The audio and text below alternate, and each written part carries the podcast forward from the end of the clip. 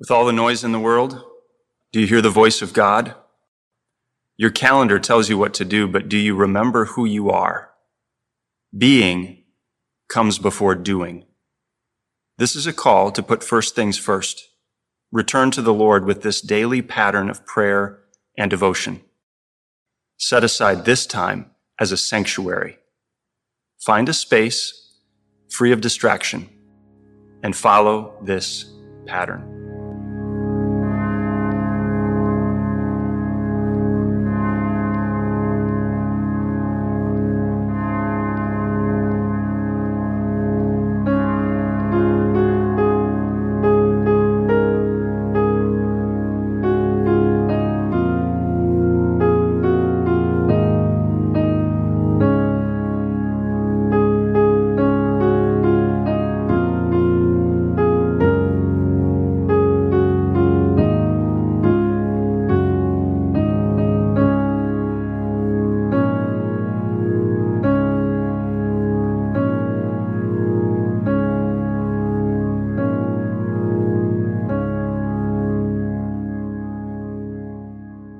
Everyone seems to be reassessing commitments and reevaluating priorities.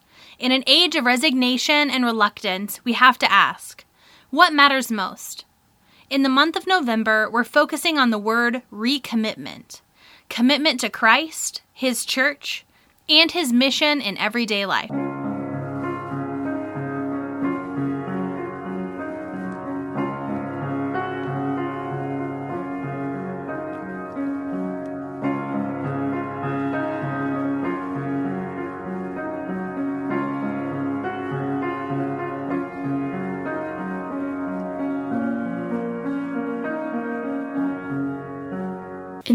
Of the Father, and of the Son, and of the Holy Spirit. Amen. Prayer of Confession. Jesus, you said, You shall love the Lord your God with all your heart, and with all your soul, and with all your mind, and with all your strength. I know, and you know better, that my love for you has faltered. Heart and soul are bent toward my selfish will. My mind is easily distracted, and my strength fails. But I know you are gracious. Forgive me. Show me loving kindness.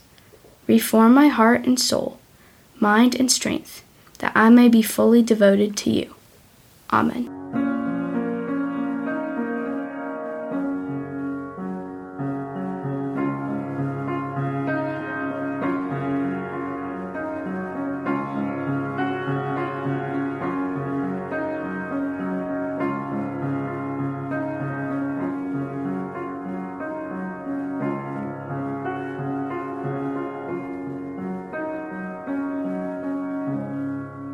O God, I commit to you this day my soul, my body, and all my ways, deeds, and purposes.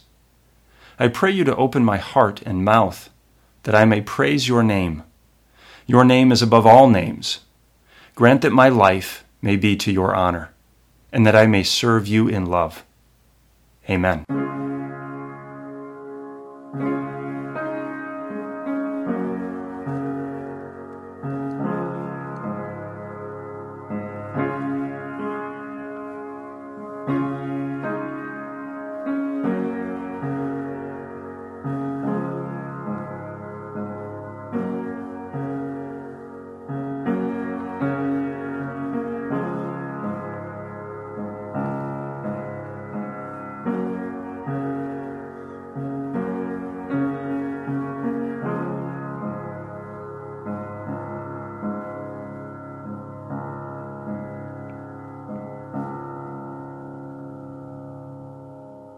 Our word today comes from the book of John, chapter 15, verse 12.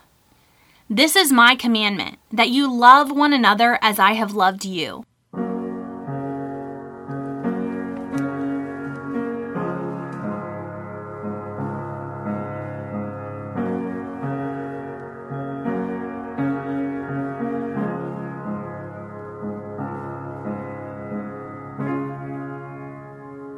Our meditation today was written by Paul Dickerson.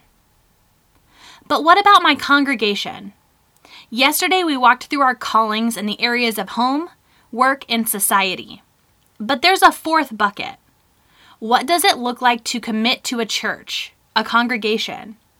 Especially today in an age of half hearted commitments and the great resignation. What is one's work with respect to the church? Here's a place to start be present. Just like we talked about being specific and unique in our callings at home, work, and society, it's the same way with church. You and I are not just part of some generic church or of a denomination. When you attend a church service, you go to a specific place with a specific group of people, likely the same people week after week. That right there is your church. The specific people that God has called you to and made you a part of. C.S. Lewis once observed that the New Testament knows nothing of solitary religion. I think he's right. I cannot think of a single example in the New Testament where someone follows Jesus in isolation. In fact, it's just the opposite. Following Jesus is portrayed as a group project. The New Testament gives roughly 60 one another commands for how to live together as a church. In Ephesians 4, be kind to one another, tender-hearted, forgiving one another as God in Christ forgave you. How about 1 Thessalonians chapter 5? Encourage one another and build one another up. How about 1 Peter chapter 4? As each of us has received a gift, use it to serve one another.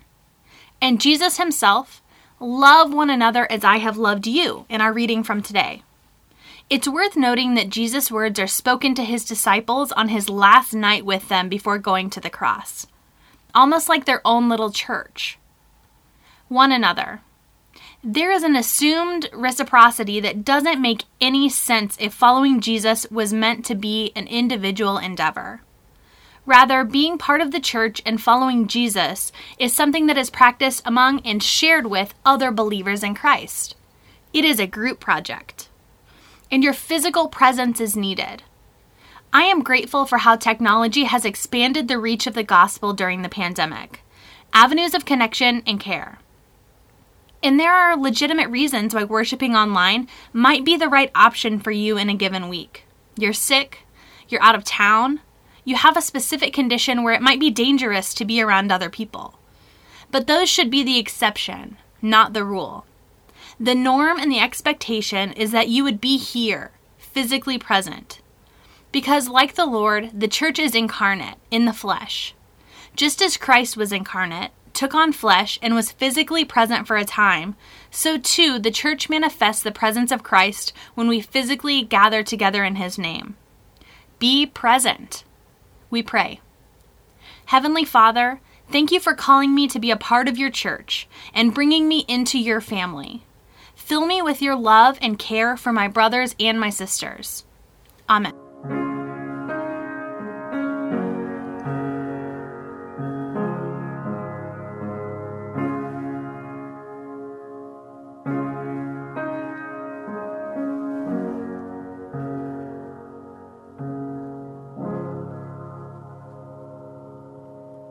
The benediction.